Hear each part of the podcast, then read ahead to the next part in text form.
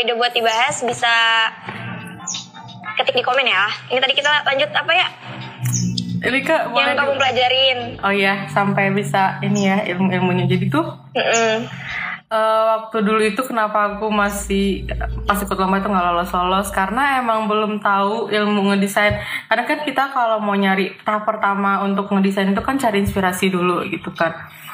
Hmm. Nah, ta- nyari inspirasi itu juga nggak bisa sembarangan. Jadi kita juga harus tahu, eh, misalkan kita inspirasinya negara apa gitu. Kita ngambil apanya, misalkan negara New Zealand.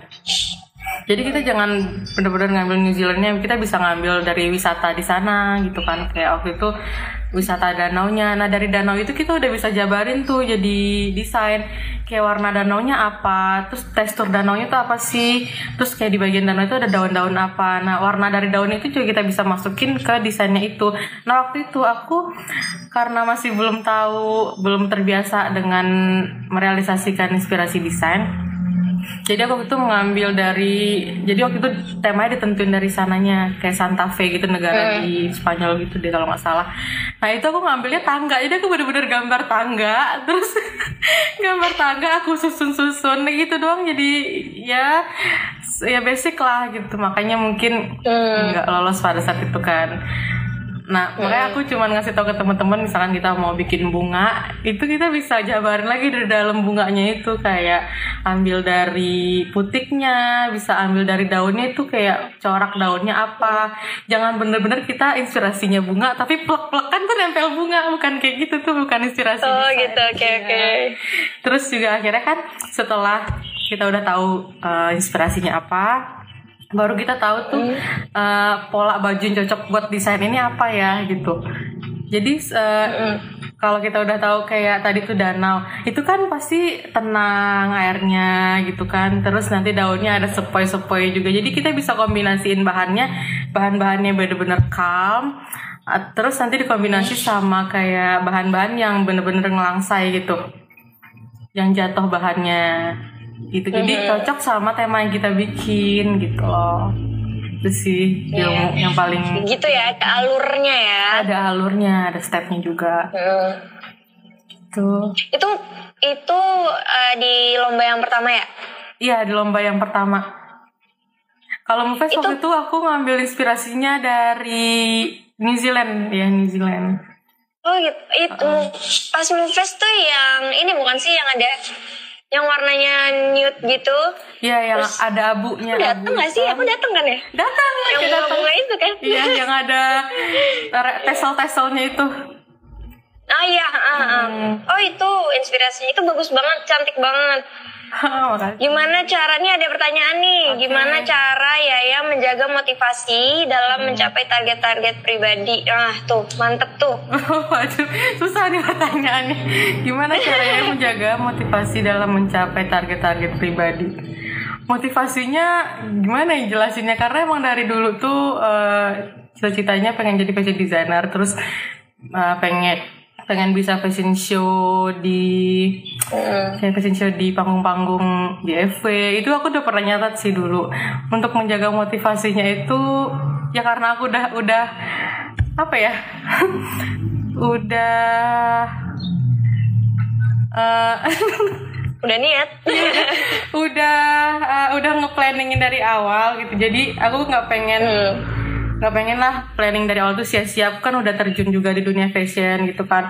Aku juga udah udah pengennya tuh fokus ke fashion. Jadi kenapa enggak aku terus berjuang di fashion ini. Jadi motivasinya juga salah satu karena orang tua juga ada. Terus juga biar bisa memotiv bisa memberi manfaat untuk orang banyak. Jadi aku tuh punya cita-cita eh, pengen jadi muslimah berpengaruh gitu di dunia amin ya Allah tapi nggak tahu ya Amin. jadi untuk bisa menjadi em, menjadikan mimpi itu benar-benar nyata asik. Aku benar-benar harus mendalami eh, semua ilmu-ilmu fashion. Terus aku sering baca-baca buku tentang tentang kepribadian segala macam terus tentang banyak lah ilmu-ilmu lain juga aku pelajarin karena aku pengen banget bisa bermanfaat buat teman-teman aku buat eh, apa buat eh, rekan-rekan aku atau buat eh, nantilah masa-masa orang yang membutuhkan nanti gitu kan. Jadi aku udah tahu ilmunya itu gitu. Intinya bisa sharing aja ke orang banyak itu sih motivasi yang paling penting. Bisa bermanfaat Iya, buat betul. orang banyak gitu. Kalau ini ya, kalau ikut pas kamu ikut lomba, itu kamu benar-benar kayak langsung aja nih ada lomba A, B, C, kamu langsung ikutin aja. Atau dibikin targetan kayak yang pertama tuh aku joining ini dulu, baru kedua naik levelnya gitu. Gimana? enggak juga sih kayak yang Anfa tuh sebenarnya kan dia lebih internasional kan waktu itu Hmm. aku ka- kalau kalau mau ikut lomba itu karena penasaran aja sih karena penasaran akhirnya enggak mau nyoba aja deh mau modal nekat mau itu lebih tinggi mau enggak stepnya itu aku nggak peduli jadi aku mau coba itu aja gitu Hmm. jadi sesuai Berarti yang penting coba aja. Iya coba. Nekat deh intinya nekat. Sama siap gitu kayak emang eh, kayaknya ini lombanya gue banget deh gitu. Udah deh mau nyoba gitu. Hmm. Heeh. Yang jelas sih nekatnya Yaya siap ya berarti ya. Maksudnya secara secara apa ya udah tahu eh, aku harus nyiapin apa aja nih gitu kan. Hmm, ya nggak sih? Iya, atau harus, udah nyari informasi sebelumnya? Harus harus tahu informasinya sebelumnya juga enggak sih ada pertanyaan nih wah unik banget nih kayaknya pertanyaan apa kak kalau mau belajar fashion pakai barang bekas dulu oleh Oh. Jay Sio Hai Jay, Sio, boleh boleh banget pakai barang bekas dulu. Kita bisa kayak pakaian kain perca tuh, Lika. Kita juga bisa gunain kain-kain Oh, perca. maksudnya itu. Iya. Oke. Kita bisa gunain kain-kain perca yang ada di rumah, terus nanti digabung-gabung bisa jadi baju. Terus mungkin kita punyanya koran, itu juga bisa di stylingin ke patung. Bisa sih, kita bisa pakai bahan apa aja untuk belajar fashion. Jadi nggak perlu bener-bener harus ngejahit itu sih nggak perlu. Kita juga Iya. bisa tempel-tempelin Iya sih, dan-. Seenggaknya kita, seenggaknya kita udah tahu bentuk bajunya itu seperti apa setelah dipeniti-peniti atau setelah digambar itu kita udah tahu bentuk baju kayak gimana gitu. Hmm.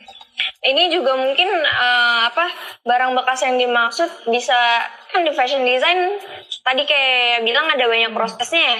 Kalau ngegambar ada kertas-kertas yang Hmm. kosong bisa coret-coret iseng-iseng gitu Iya, ya kan. Bikin bisa, pola bisa. tadi pakai koran. Iya, betul. Draping pakai koran juga. Hmm. Iya, gitu. Ada pertanyaan lagi mungkin? Daripada aku yang nanya, sepertinya lebih berfaedah kalau teman-teman yang nanya. Gini aku kayaknya ada tambahan. Tadi kan eh, Lika bilang draping. Nah, pasti teman-teman juga belum familiar lah dengan kata-kata Oh draping. iya benar. Jadi draping itu guys, draping itu adalah teknik eh di mana kita membuat eh, dari bahan jadi itu langsung kita eh, realisasikan di, di patung atau di badan eh, di badan model gitu. Jadi bukan kalau menjahit kan prosesnya kita harus bikin pola dipotong. Nah kalau draping itu kita bisa langsung tempelin bahannya. Kita langsung jadiin bahan bahan utuh, bahan yang utuh belum diapa-apain itu kita bisa bisa langsung dijadikan ke baju tanpa harus perlu menjahit gitu.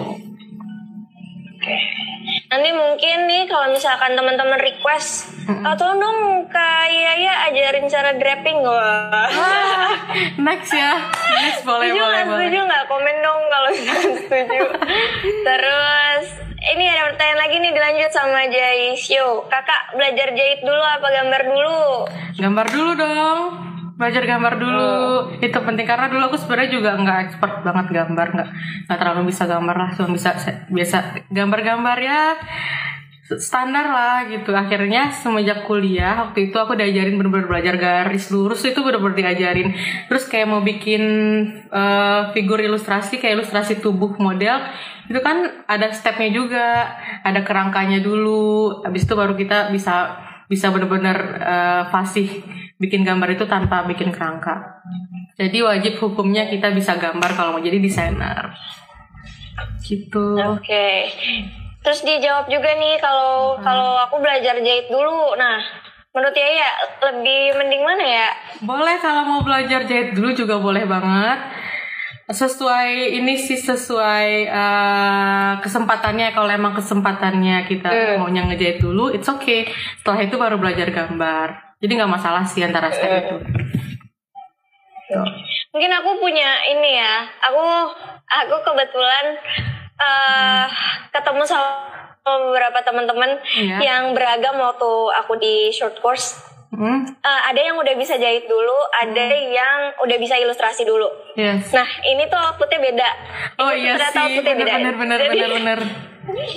Jadi ternyata gini, kalau yang dia bisa ilustrasi dulu, dia akan bereksplorasi dengan imajinasinya di gambar. Ha-ha. Jadi nggak kepikiran tuh nanti bikin bajunya bakalan kayak Iya gimana. iya saling melengkapi ya jadinya ya. Jadi bajunya tuh udah kayak di gambar tuh udah ah susah banget. Terus tiba-tiba pas disuruh ngejahit dia bingung karena dia belum bisa ngejahit kan. Iya, Tapi iya. eh, hasilnya keren. Ha-ha. Terus eh, yang kedua eh, ini yang udah bisa jahit. Wah para jahitannya tuh udah master banget kayak Iya, udah yang bener-bener rapi jahitan butik gitu.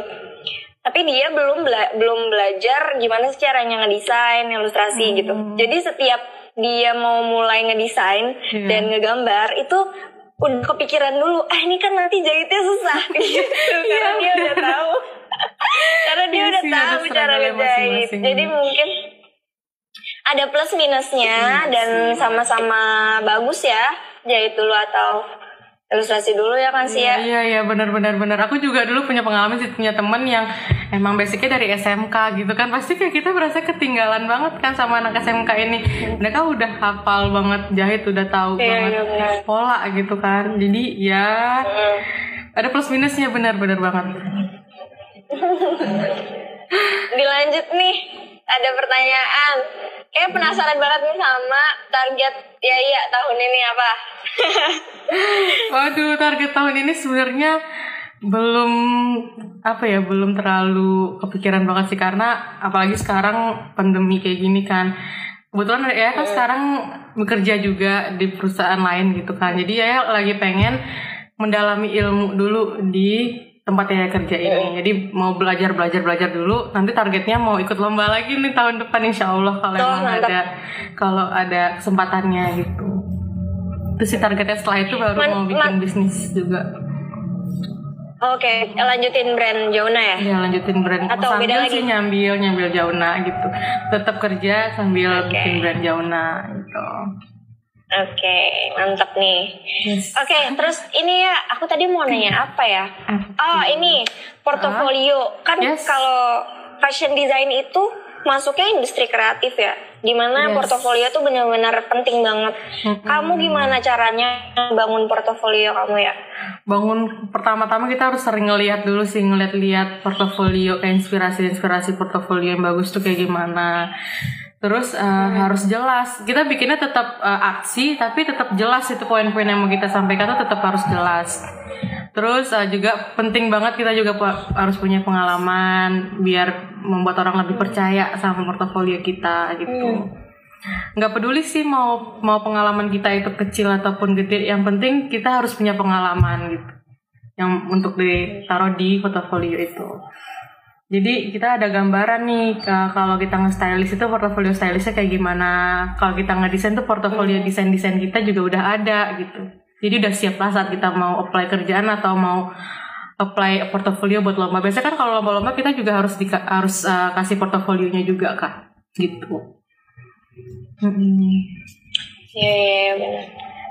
Kalau ya ya pertama kali Hmm. pas ikut lomba atau pas daftar kerja, Iya. portofolionya udah yang kamu cantumin udah langsung banyak atau gimana ya?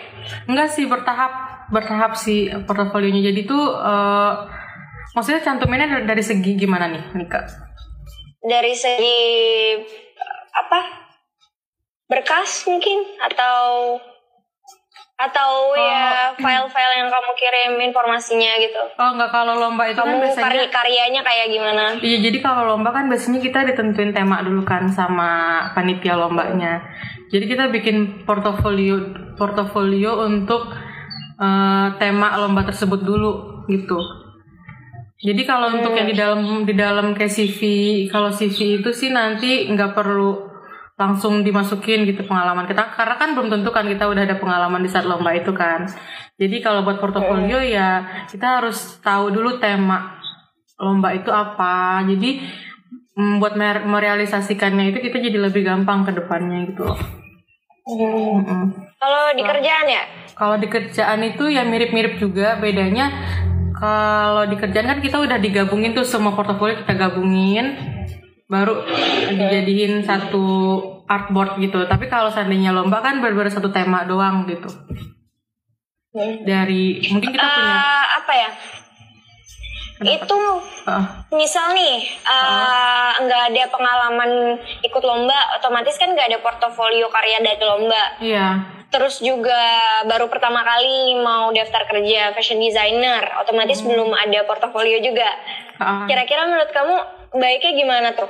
kalau seandainya Karena kan portofolio krusial banget ya. Iya, kalau seandainya kita udah pernah ikut kursus, kita bisa masukin hasil dari kursus kita itu atau kita udah pernah kan kita sebelumnya kalau ada yang udah kuliah di fashion itu kita bisa masukin tugas akhir ke portofolio tersebut. Tapi kalau kita kursus Hmm. itu kita juga bisa masukin eh, apa namanya eh, hasil akhir dari kursus itu. Tapi kalau seandainya kita tanpa kursus itu eh, paling ya dari pengalaman-pengalaman balik lagi gitu. Jadi kalau seandainya kita emang mau kuliah, eh mau kerja di eks- expert di bidang itu, ya kita harus tahu dulu ilmu-ilmunya. Setelah itu baru kita jabarin di artboard. Kita bikin desainnya atau bikin atau kita pernah ngejahit, kita juga bisa foto hasil jahit kita kayak gimana. Itu juga bisa dimasukin untuk Oh iya. portofolio. iya, ah, benar. Gitu. Nah, Ada pertanyaan nih. Kak, karyanya kakak bisa ditunjukin nggak? Wah, Aduh. penasaran nih. Kita harus cari dulu nih. Mungkin kurang di blast di Instagram pribadi ya. Iya Karya coba benar-benar di Instagram aku ada. Bisa di scroll scroll ke bawah lagi. Atau nanti eh, ini deh, apa aku sediain apa artikel khusus untuk ngebahasnya ya. Aduh. Dari progres di awal, ya nggak sih? Aduh, Kayak aduh, aduh. mungkin bisa jadi pembelajaran yang lain kalau misalkan apa membangun portofolio tuh kayak gimana karena kan nggak nggak harus nggak harus perfect dari awal gitu kan Iya benar-benar harus ada ada lagi nggak nih Ada yang mau lagi ditanyain atau ya ada lagi nggak tips benar Ayu. yang mau Makasih. di-share?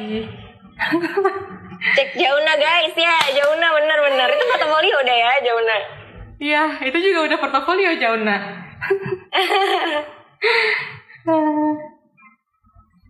Apalagi ya? Oh tadi mau ngomong apa ya lupa nih? kebanyakan yang mau di share Iya kebanyakan jadi bingung harus dari mulai dari mana. Ayo guys, tanya lagi. Ya. Buat yang tadi nanya-nanya, jangan lupa isi form yang ada di bio ya. Karena siapa tahu kalian bisa dapat free template ilustrasi. Wow, ke- kece banget. Wow, bisa Aku juga mau, ini aku boleh. Aku boleh dapat boleh, boleh, boleh. Jahitnya pakai tangan atau mesin? Waduh, kalau pakai tangan itu lebih ke kutur ya namanya kalau pakai mesin bisa edit. lebih kalau bisa pakai tangan itu juga jaket pakai tangan. Iya, kalau bisa pakai tangan itu juga keren banget sih karena kayak baju-baju eh, nikahan yang bener-bener apa handmade itu bener dari tangan kan payetnya dari tangan terus bikin polanya juga dari tangan ya pasti kalau mau kalau lebih praktisnya sih pasti pakai mesin gitu tapi kalau Iya. mau emang orang yang kita detail itu bisa kalau emang orangnya sabar gitu ya bisa pakai tangan Sabar ya. cuman pasti lebih rapih hasil pakai mesin sih tergantung model bajunya balik lagi gitu Hmm, tergantung kebutuhannya ya. tergantung kebutuhan benar Apa nih? Kayaknya Jesio mau ngelanjut kak. Ngelanjut apa nih belum masuk Gak tahu. iya kak apa nih lagi ngetik nih kayaknya Jesio jadi Kak, ini Jesio kamu tuh um, apa apa gimana gimana? Enggak Jesio ini waktu pernah ikut webinar juga nih waktu Oh itu gitu, sama IF bareng iya. sama pas Sekarang- kamu ngisi. iya Ah mantap. I'm not a fashion addict, but I admire a person can be so passionate about that. Yo. Amin. Thank you. thank you Ayu Kok aku yang thank you ya? Padahal dia ya. Iya kan kan nanti ini vibe-nya jadi dapat juga ke Rika gitu. Aku tuh gimana ya? Aku tuh orangnya emang senang sharing. Kalau seandainya aku sharing ke orang lain, energi positifnya juga nyampe ke aku gitu. Makanya aku Iya, senang iya, banget kalau misalkan ada orang yang ngajak aku untuk ya duet yuk atau eh, ini apa live yuk. gitu. Karena emang ketika aku share sharing gitu kan kita ngasih energi positif jadi energi positifnya juga nyampe ke kita gitu makanya aku senang banget benar benar benar bisa sharing amin btw ya kamu kamu nih uh, kerja kan udah di beberapa tempat yang yes maksudnya pindah pindah beda pindah, ya. Mm-mm. Dan aku ngerasa sebenarnya itu ada poin plusnya. Poin plusnya adalah karena kan mm, apa ya desainer main desainernya itu punya punya karakter yang berbeda, punya request yang berbeda, Yes. terus dengan cara kerja yang berbeda. Mm-mm. Terus sekarang kamu di semi garment ya, iya semi retail garment bener gak sih? benar Heeh. Nah, itu perbedaan yang kamu rasain apa ya aduh kalau dari beda-beda tempat itu? iya dari pertama kali itu Maksudnya secara ilmu gitu. Iya ilmu banyak sih banyak banget. Aku aku personally lebih banyak dapat ilmu itu dari kerjaan dibandingkan kuliah. Kalau kuliah itu ibaratnya ilmu-ilmu mendasar yang aku tahu. Tapi kalau di pekerjaan itu aku benar-benar mendalami ilmu itu. Kayak misalkan eh, kan kita kalau ngedesain harus pakai ada kan kita mau pakai Illustrator, pakai apa? kayak Adobe Photoshop kayak gitu-gitu kan. Tadinya aku tuh eh, di kampus nggak diajarin belajar uh, Adobe Illustrator. Aku cuma diajarin pakai Corel Draw. Nah, semenjak kerja waktu itu aku pas masuk kerja itu aku dituntut untuk bisa uh, bisa belajar bisa bikin desain pakai AI. Akhirnya aku waktu itu belajarnya otodidak. Adobe Illustrator belajarnya dari YouTube aku belajar waktu itu. Akhirnya lama-lama terbiasa. Eh ternyata pada saat itu aku uh, udah selesai kontraknya di kantor pertama ini. Untuk uh, abis itu aku pindah lagi kan uh, kerja di Dian Pelangi.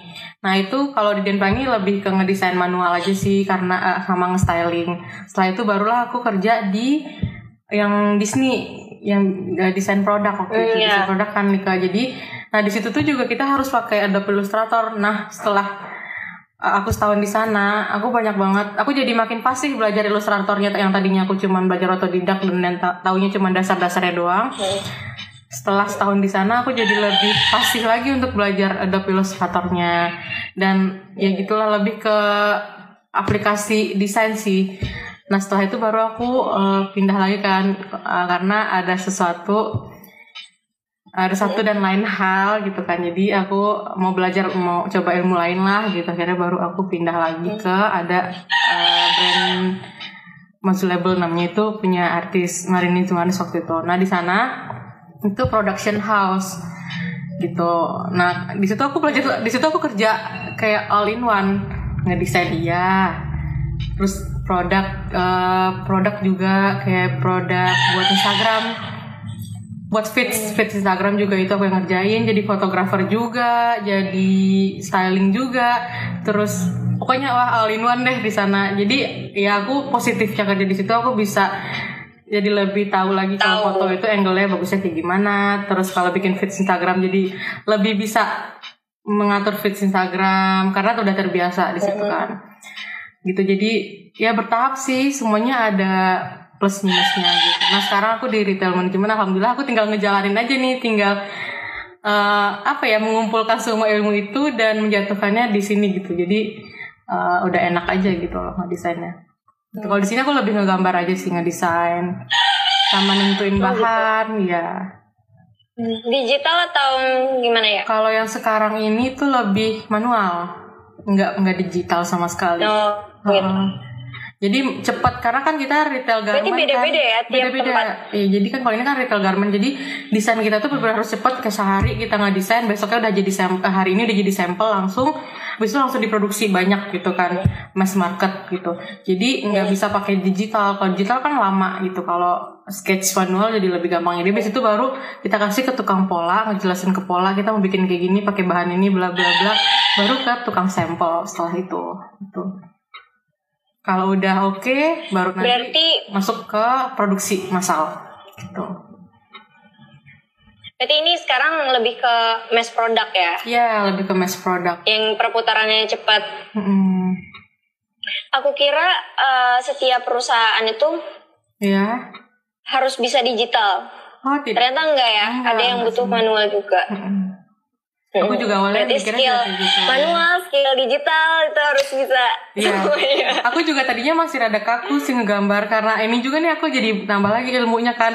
Kan harus sering-sering nge, nge-sketchnya manual. Akhirnya sekarang gue udah kayak zut jadi zut jadi kayak udah tangannya udah lentur sendiri gitu. Jadi yang penting iya penting banget buat ngelatih tangan kita itu bisa len- bisa apa ya namanya bisa Terbiasa. iya bisa terbiasa gitu loh dengan sering-sering desain Mantap, mantap, mantap. apa nih Ini kita eh, dibatasin waktu nggak sih? apa Ini udah berapa lama sih kita? belum BTW, ini ya menurut kamu Hmm. prospek untuk jadi fashion designer yes itu gimana? Misalkan ada teman-teman yang bisanya ilustrasi, tapi dia pengen jadi fashion designer, itu lebih baik gimana? Oh, prospeknya tuh sebenarnya jadi fashion designer tuh banyak banget sih. Kan emang manusia itu nggak ada yang sempurna ya. Ada mereka yang pasti ngejahit, tapi mereka nggak bisa desain. Ada yang mereka bisa desain, tapi mereka nggak bisa jahit.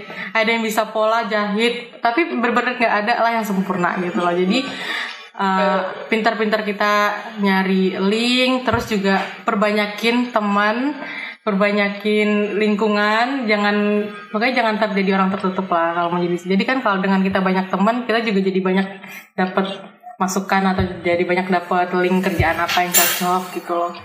Itu Benar-benar. Hmm. Kalau kita udah Ini sering-sering nunjukin karya sih karena kan orang juga kalau kita kalau jadi desainer kan kalau orang nggak tahu karya kita mereka juga bingung mau rekomendasiin kita kayak gimana gitu loh.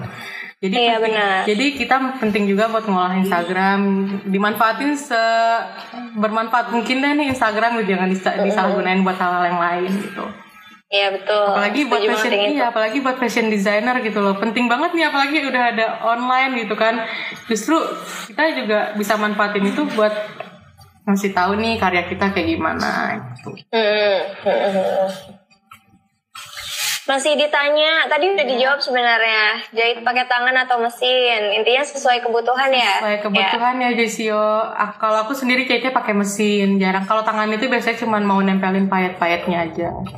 Atau mau bikin kebaya itu biasanya kalau kebaya yang bener-bener pas body itu harus di apa polanya itu dicetak pakai jahit tangan, disom jahit tangan. Jadi bukan digaris pakai pensil itu pensil pola, pensil kapur ja, kapur jahit. Mm-mm.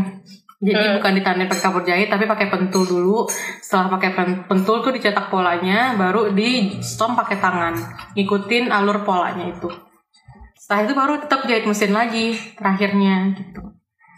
Hmm, mantep. Penasaran gak sih sama cara menjahit ala Yaya? Aduh, aduh, banyak ya tadi.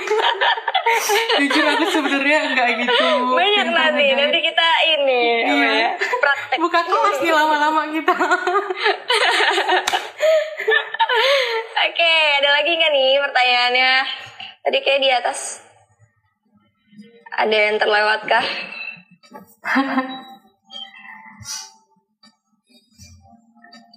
Nggak ada kayaknya.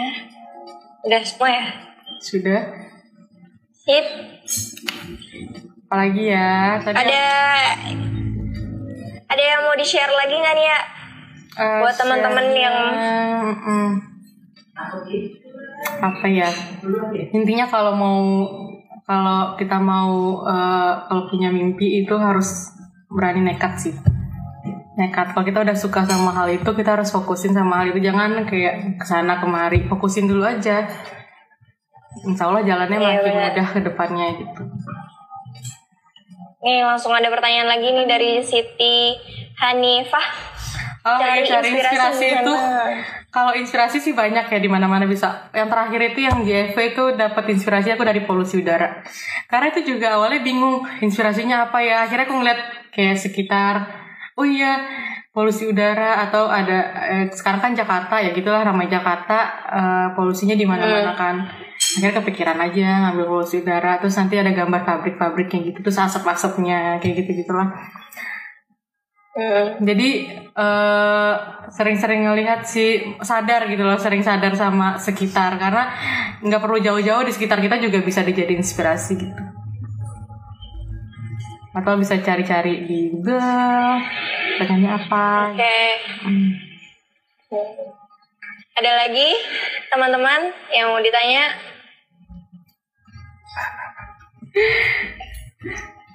Sebenarnya kalau kalau kita ngejalanin langsung tuh banyak banget ya pelajarannya. Iya sebenarnya tuh gini sih kalau awal-awal Iya kayak awal-awal kita baru mulai tuh emang berat banget gitu apalagi mau ikut lomba kan kayak yakin yakin yakin gak yakin kayak gini loh. Eh, kayaknya nggak bakal lolos sih orang kan pasti lebih hebat-hebat dari kita gitu kan di atas langit pasti ada langit pasti gitu kayak nggak pernah puas yang ngerasa kita masih kurang-kurangnya. Tapi kalau kita nggak nyoba gimana kita bisa tahu kan kemampuan kita gitu loh. Gitu jadi gimana ya emang semuanya harus nekat sih harus harus harus kita dulu yang mulai gitu jangan takut-takut jangan pernah takut nah ih si ini pasti lebih bagus deh desainnya. Itu si ini pengalamannya lebih keren. Terus dia si ini kuliahnya di sini sini ya. kuliahnya. Iya pasti ins- rasa insecure pasti Iya. ada. Tapi kita gimana caranya kita buat uh, ngelawan rasa insecure itu? Ya pede aja bodo amat ya mau desain gue jelek mau nggak yang penting gue show off gitu. Gitu Iya aku juga sering ngerasain kayak gitu sih dan teman-teman yang lain juga sering pasti. Yes. Tapi ternyata kadang hasil hasil berbicara berbeda dengan Ya, yang praduga iya. kita gak sih? Bener, belum tentu yang kita nggak suka itu orang lain juga nggak suka. Kali aja malah mereka kayak, ih keren Iya, banget. Malah kita sendiri, ah masa sih gitu. ya sering gitu. Jadi ya tunjukin aja. Kak aku suka jahitnya pakai tangan nggak apa-apa, Cio. Kalau mau jahit pakai tangan. Aku Tapi- tuh dulu pernah ya Ha-ha. pas di pas short course itu nggak punya mesin jahit, Mhm. labnya tutup. Terus aku di deadline kan, Yes. jadi akhirnya aku ngejahit dan nggak jadi aku tuh ngebikin ini ya apa prototype masih pakai belacu Hmm. dan aku tuh nggak maksudnya prototype ini kan buat dikasih lihat ke penjahit Yes. saking karena sulit untuk dipahami nih kayak gimana gitu kalau udah dijahit gitu cara jahitnya kayak gimana jadi aku mesti jahit dulu sendiri kan buat Iya. Aha. biar nggak susah-susah ngejelasin aku kasih lihat aja nih kayak gini gitu dan itu aku ngejahit itu jaket pakai belacu jahit tangan jadi kayaknya Wow, keren banget sih. ya cuma capek sih dan nggak akan serapi Mesin ya. terapi pakai mesin. Mm-mm. Jadi ya mungkin Penting juga buat menjahit ya. dengan tangan bisa uh, tuangin inspirasi atas sesuatu yang dilihat ke fashion kayak gimana kak? tuangin inspirasi sesuatu ya lihat eh, lihat ke detailnya inspirasi tersebut sih kayak misalkan pertama-tama nih kita bingung kan ya buntu sama inspirasi itu pasti ada gitu jadi akhirnya ka- kalau udah buntu biasa aku refreshing dulu lihat-lihat Google lihat-lihat internet terus ntar dengerin musik tenangin dulu nih jiwa gitu kan. Setelah itu baru nyari inspirasi lagi. Misalkan kita udah dapet inspirasinya kayak tadi yang aku jelasin itu misalkan kita inspirasinya eh, apa ya kayak rumah misalkan istana apa gitu loh. Kayak negara Milan gitu kan. Kita eh, bisa ambil dari yang ik- ikonik dari Milan itu apa Paris misalkan kan ada tower Parisnya itu kita bisa ambil dari dari Paris itu kan kita ngeliat tuh ada tower-towernya kan itu besi besinya itu juga kita bisa jadiin pattern atau uh, tekstur di bagian uh, ba- bajunya. Nah itu towernya juga kita bisa realisasikan ke payet yang modelnya kayak panjang-panjang gitu loh. Jadi uh, gitu sih ambil detail-detailnya aja. Sebenarnya banyak sih misalkan kayak tadi tuh uh, kupu-kupu kita bisa ambil motifnya jangan plek plek ketik plek kupu-kupu gitu loh. Kita bisa ambil dari matanya. Mata itu ada motifnya lagi tuh, ada warnanya juga. Gitu sih. Banyak sebenarnya yang bisa kita tuangin dari inspirasi. Satu inspirasi aja tuh bisa banyak banget, bisa luas, Iya benar. bisa luas pengembangannya. Tapi pernah nggak sih kamu ngalamin kamu udah nentuin nih inspirasinya Yes. kayak tadi misalkan Ah. menara evil misalkan. Terus di tengah jalan pas kamu proses proses bajunya, Yes. kamu mengalami perubahan atau pas kamu nyari bahan ada perubahan, nyari material gitu. Pernah nggak ngalamin kayak pernah gitu? pernah banget pasti pernah banget kayak "Eh, kurang cocok ya gitu tapi gimana eh, ya harus sering-sering ngelihat inspirasi lagi pasti ngeliatnya ke Google ke internet lagi kan gitu Hmm. Maksudnya kalau ganti material Itu gitu eh, keputusan kamu gimana ya? Kamu akan tetap dengan inspirasi yang utama, Mm-mm. dengan apa image board yang udah kamu kumpulkan, atau kamu ulang? Enggak sih biasanya kalau aku udah mantep sama inspirasi itu aku bakal tetap pakai inspirasi itu gitu loh. Pertahanin itu Nah, ya. Pertahanin itu. Kalau udah yakin. Mantep nih. Mm. Udah udah mau satu jam gak sih ini kita? Belum. Nggak Gak apa-apa kita ya? lewat. Belum ya? Makin lama juga nggak apa-apa. Oke, nanti masih sampai ada waktu, masih puff ada waktu. sendiri aja. yes. Masih ada waktu nih kita. Ada yang mau ditanyain lagi teman-teman? Jangan lupa ya buat teman-teman isi form yang ada di bio Instagram Belajar Fashion. Yes. Buat teman-teman yang aktif nanti bisa dapat free template ilustrasi. Suara aku kedengeran gak sih? Jenis bahan tuh ngaruh ke konsep fashionnya enggak? Ngaruh. Siti Hanifah lagi. Hmm. bahan jenis Gimana bahan tuh ngaruh ngaruhnya? ke konsep fashionnya tidak ngaruh kayak tadi tuh misalkan kita ngambil inspirasinya dari danau danau itu kan eh, kita melihatnya airnya tenang terus misalkan kayak laut itu ada ombaknya pasti kalau kita udah inget ombak ya pasti kita ingetnya itu bahan yang eh, melangsai yang bener ringan di tekstur bahannya gitu loh jadi Mhm. ngaruh sih jadi bisa lebih menggambarkan inspirasi kita dengan tekstur bahan itu Mungkin mungkin contoh realnya ini ya eh, yang pas kamu di Wardah ya.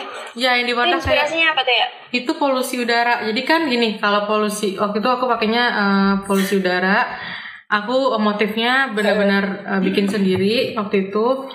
Terus eh, aku ambil ada asapnya. Asapnya itu Print ya? ya printing. Nah makanya aku waktu bikin desainnya ada model bajunya itu kayak ada gelombangnya gitu. Karena aku lihat asap itu kan eh, abstrak ya. Abstrak, eh, asap itu abstrak. Jadi aku ngambil model bajunya juga abstrak gitu. Terus di pengambilan bahan waktu itu aku pakai bahannya organdi kenapa organdi? Karena kan mm, udara itu kan transparan ya Mhm. nah Oh, iya kebetulan tuh benar. bahan organdi itu juga transparan jadi nyambung waktu itu gitu Terus waktu itu aku juga Padahal hijab fashion- ya? Iya padahal hijab. Pas waktu itu aku juga fashion show-nya pakai face shield. Gitu. Oh ya, benar-benar mengrepresentasikan polusi ya. Ya merepresentasikan polusi. Jadi kita pada saat jalan itu kita bisa maksudnya merasakan energinya itu gitu loh. Kadang ya kalau kadang kalau kita ngedesain itu eh, nggak harus orang tahu eh Nah, ini desainnya pasti bunga gitu. Sebenarnya lebih yang lebih bagus itu orang menebak-nebak orang malah nggak nyangka kalau itu eh masa sih itu desainnya polusi udara. Padahal kan sebenarnya justru yang kayak nggak kelihatan keli- yang benar-benar susah ditebak itu yang desain yang bagus itu. Bukan yang orang tiba-tiba udah tahu eh desainnya ini. Iya benar-benar. Keren sih itu. Wardah. Ada lagi teman-teman yang mau ditanyain? Ada lagi kak tambahan? Maaf ya guys kalau masih ada kurang-kurang karena kita juga masih belajar. Kalau kurang nanti ditanya lagi. Ya, boleh, boleh, boleh. Kalau waktu di Asia Nugian itu, Hmm. kamu apa ya konsepnya?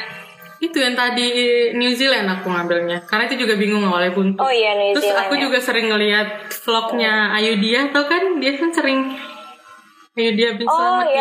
ya. Itu oh kan dia dia ya. dari sana ya. Nah waktu kan dia jalan-jalan ke New Zealand kan. Akhirnya karena aku nonton vlog itu aku jadi pikir foto-foto. Iya keren juga ya nih New Zealand. Ya udah deh, aku masukin aja buat inspirasi gitu. Ternyata bisa dari postingan orang lain ya. Yes benar. Jadi semua momen itu dimanfaatkan banget deh pokoknya. Tapi emang aku sempat lihat juga sih dan dia kan ke tempat-tempat yang apa ya? Yang ter, yang sepi terus Iya. dia benar-benar landscape-nya benar-benar dia foto gitu kan. Kita jadi kayak ya benar-benar bagus banget tuh buat jadi inspirasi. Iya. Keren, keren. Iya, jadi eh, tadi itu kita udah bahas banyak ya ternyata. Hmm, Kita bahas apa kita tentang- lupa. Passion apa? Hmm, membangun portofolio udah terus karir, Yes. perbedaan di beberapa tempat. Hmm. Skill yang perlu banget perlu banget dipunya nih ya menurut kamu buat jadi fashion designer. skill yang Ya, utama ada yang pertama kali ingin belajar belajar belajar belajar kayak selalu merasa mantap merasa kurang gitu deh kayak kayak gue belum memahami ini deh Iya. tapi jadinya kita ngerasa buat gue harus belajar terus ya belajar terus belajar terus gitu itu yang paling penting skill yang kita punya rasa ingin tahu yang tinggi itu pertama benar. habis itu baru kita kalau seandainya kita momennya baru bisa ngejahit dulu it's okay kita belajar ngejahit dulu atau kita sering-sering ngelihat perkembangan fashion tuh sekarang kayak gimana itu juga penting Gitu. Kita juga harus tahu teknik warna, teori warna, terus kita harus tahu uh, history fashion, sejarah fashion juga. Kita bisa belajar psikologi warna. Nah, psikologi warna itu juga penting buat kita pelajarin gitu. Kadang ada orang yang karakter kayak kita punya klien nih, itu juga penting buat klien kita. Dia kliennya lebih suka yang kalem-kalem atau dia emang karakternya kalem. Terus kita bikinin desain yang bold gitu kan nggak cocok gitu kan. Jadi kita penting bisa uh, apa namanya? Penting juga bisa tahu psikologi kepribadian orang karakter karakter orang buat dituangin ke fashion gitu loh itu belajar fashion susah nggak kak? Eh, itu balik lagi ke kita kalau kita suka. Mau kalau kalau kalau kita udah suka sama kerjaan itu mau sesusah apa pun pasti kita bakal senang gitu. Iya. jadi ya justru dengan kesusahannya itu yang kita nikmati susahnya itu yang jadi cerita sekarang. Kalau seandainya enak-enak terus ya nggak seru gitu loh nggak Iya, ada nggak ada Nggak jadi tantangannya. iya kayak kita main game lah kalau game gampang ah ya udahlah males gitu. Tapi kalau ada game ada tantangan pasti kayak penasaran gitu kan pengen nyoba pengen nyoba pengen nyoba gitu. Iya benar-benar. Mantap. ada lagi? Ada lagi? Teman-teman?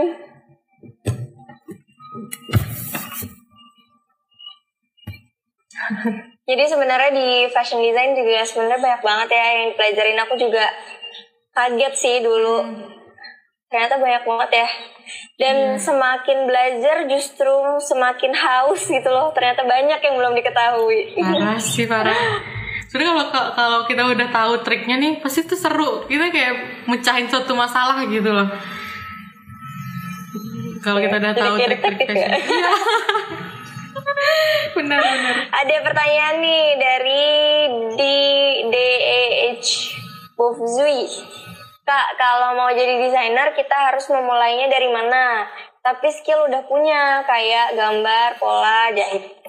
Nah, kalau Itu emang memulai, kan? iya kalau udah punya skill mah tinggal kita kalau mau lebih baik sih eh, cari pengalaman dulu ke tempat kerja orang lain jangan langsung bikin bisnis karena ya bikin bisnis itu kita butuh ilmunya juga ilmu marketingnya juga harus tahu step-step kita membangun bisnis juga harus tahu jadi penting banget buat kita cari pengalaman dulu di tempat lain gitu atau kita ikut-ikut lomba itu juga pengalaman banget gitu sayang banget skillnya nggak dipakai gitu jadi mending skillnya di buat cari pengalaman lain dulu gitu Diasah terus Diasah ya. terus, ya, karena- karya mungkin. Iya karena dunia ker- pekerjaan itu dunia pekerjaan di luar itu bener-bener penting banget buat ilmu mengasah ilmu desain kita ilmu fashion itu. Mm. Ada pertanyaan lagi nih dari Avina DS. Kak mau nanya kalau kita pengen jadi fashion designer, Iya. tapi kurang paham teknik jahit dari desain kita tuh gimana ya?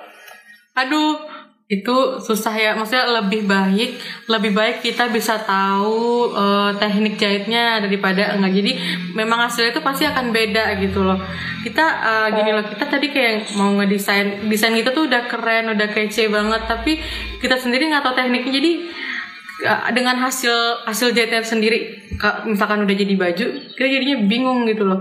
Maksudnya nggak puas dengan hasil baju yang udah kita bikin. Kita ekspektasinya udah keren banget tiba-tiba selesai jahit. Hasilnya kok jadi gini jadi nggak bagus jadi nggak mewah bajunya gitu. Jadi penting kita tahu teknik jahitnya supaya hasil bajunya lebih maksimal. Gitu Aku lebih suka belajar desain dari teori warna. aku lebih suka belajar desain dari teori warna Itu, ya tadi. tadi dijawab ya. Dan mungkin ini sih Iya. apa namanya? Kalau sebenarnya kan ada juga yang berpikir bahwa eh untuk jahitnya nanti serahin ke penjahit aja. Padahal sebenarnya Iya. sering banget kejadian kayak kita udah ngedesain bahkan yang udah tahu cara ngejahitnya pun tetap salah masih kesulitan menyampaikannya kan tetap Yes. salah di penjahit gitu jadi Sebenarnya hal yang paling ya. ya hal yang paling susah itu yang selama ini aku kerjain sama pekerjaan ini itu adalah menjelaskan ke tukang pola. Kadang tuh eh, tukang pola tuh punya bahasanya sendiri yang kita nggak paham gitu loh. Dengan kita terbiasa ya kan bener dengan kita terbiasa ngobrol dengan tukang pola akhirnya kita baru lama-lama paham oh maksud tukang polanya ini.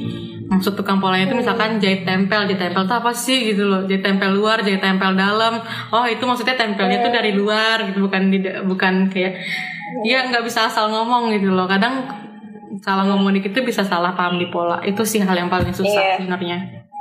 Jangan sampai kita udah iya gitu. Iya, terus kayak Yang dimaksud beda. berantem berantem sama tukang pola tuh pasti ada. kayak cekcok cekcok sama tukang pola tuh ada kayak dia mikirnya in ke A kita mikirnya ke B jadi tuh kadang susah masih susah ketemu gitu loh jadi harus sabar-sabar Iya, iya. nah makanya penting banget kita tahu ilmunya gitu Mm. Itu Afina. Hmm, aku sebenarnya juga sama lebih suka belajar desain dan teori warnanya doang. Tapi ya mau gimana kita juga eh, kalau kita mau expert ya mau nggak mau harus belajar, harus tahu tekniknya gitu. Nanti nggak jadi baju. Iya nanti nggak jadi baju nggak bagus, apalagi buat lomba.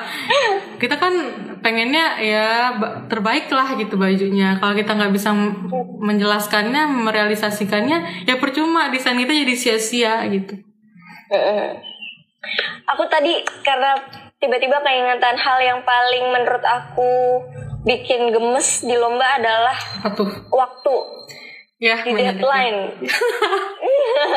Itu susah gimana ya? Kamu mengatasi mengatasi itu semua. Maksudnya dengan desain yang kamu buat terus juga kan belum tentu semua orang bisa ngejahit sendiri gitu kan? Mm-mm. itu gimana tuh ya Aduh aku itu juga aku sebenarnya juga ikutan keteteran sih kalau ngerjain hal yang kayak gitu. Makanya ya ada harus begadang juga. Eh, harus dicatat dulu deh poin-poinnya kita sebelum beli bahan tuh. Eh, dicatat kita pakai bahan apa. Sebelum ngedesain itu kita benar-benar udah tahu konsepnya. Kalau kita udah tahu konsep dari inspirasi kita itu ke depannya ke belakangnya lebih gampang gitu loh buat ngerealisasikannya. Kalau keteteran ya ah, gimana yang dikejar sih? Emang harus dikejar kayak begadang. Dicatat dulu lah intinya dicatat semua keperluan keperluannya gitu. Ya, intinya nggak bisa lari dari ya, kenyataan. ya benar-benar harus manage waktu lah intinya manage waktu.